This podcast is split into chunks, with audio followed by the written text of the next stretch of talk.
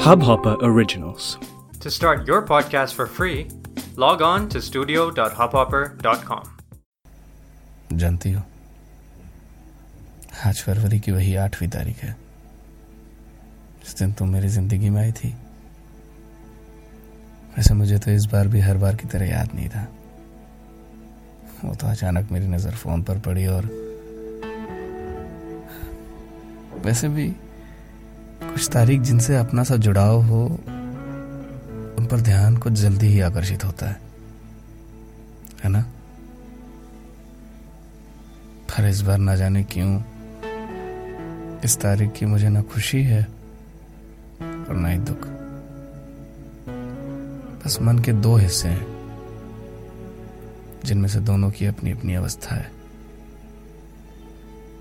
मन के एक कोने में खालीपन सा है, जो कहता है कि काश काश अब हम अपने वो सारे सपने पूरे कर पाते, जो तुमने न जाने कितने सालों से बने थे।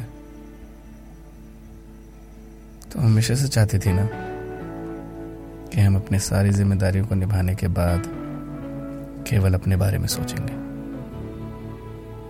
हम हर उस जगह जाएँगे जहाँ जीवन की भाग दौड़ में चाह कर भी नहीं जा पाए। हम अपने वो सारे शौक पूरे करेंगे, जो बच्चों के शौक पूरे करने में कहीं गुम हो गए। जानता हूँ तुम्हें अपने शरीर में कष्ट आज से नहीं, बल्कि पिछले सत्रह सालों से है।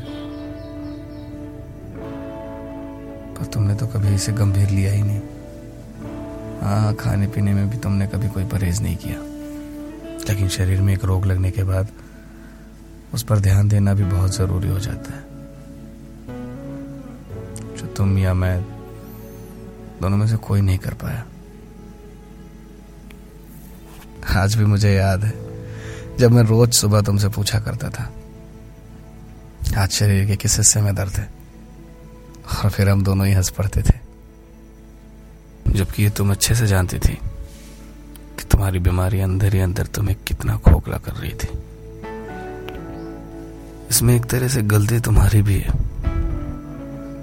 तुमने कभी जिद भी तो नहीं की, किसी अच्छे डॉक्टर को दिखाने की? कई बार मैं खुद को दोषी भी पाता हूँ कि मैंने तुम पर काम का बोझ ज़रूरत से ज़्यादा डाल दिया। लेकिन तुमने कभी इसकी शिकायत नहीं की क्योंकि तुम जानती थी कि मेरे अकेले के लिए ये सब असंभव है। तो मुझे हर परिस्थिति में अपने साथ नज़र आई चाहे पैसों की तंगी थी या समय की मारी, तुमने हर परिस्थिति में मेरा साथ दिया।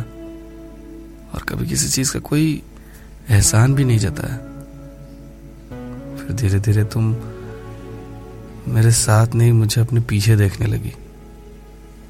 सोचता हूँ शायद मेरे मन का दूसरा कोना सही कहता है कि अच्छा हुआ कि तुम चली गई।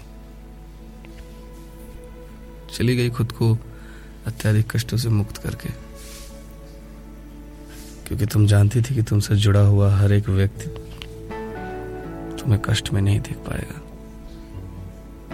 क्योंकि सबने अपने अपने स्तर पर भरपूर कोशिश की तुम्हें बचाने की। और मैंने भी। जानती हो, मैं घंटों मंदिर में इस आशा में बैठा रहता था कि शायद भगवान मुझ पर तरस खाकर ही सही पर तुम्हें बख्श दे लेकिन मैं गलत था।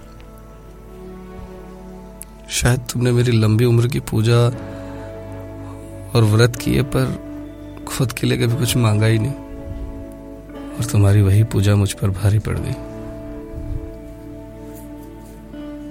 तुम इस बात से अनजान थी कि अगर तुम चली गई तो हम हम नहीं, केवल मैं रहूँगा। अकेला, बिल्कुल अकेला। उस आखिरी रात जब मैंने तुम्हारे लिए चाय बनाई थी ना तब मैं भी कहा जानता था कि ये हमारी आखिरी चाय होगी।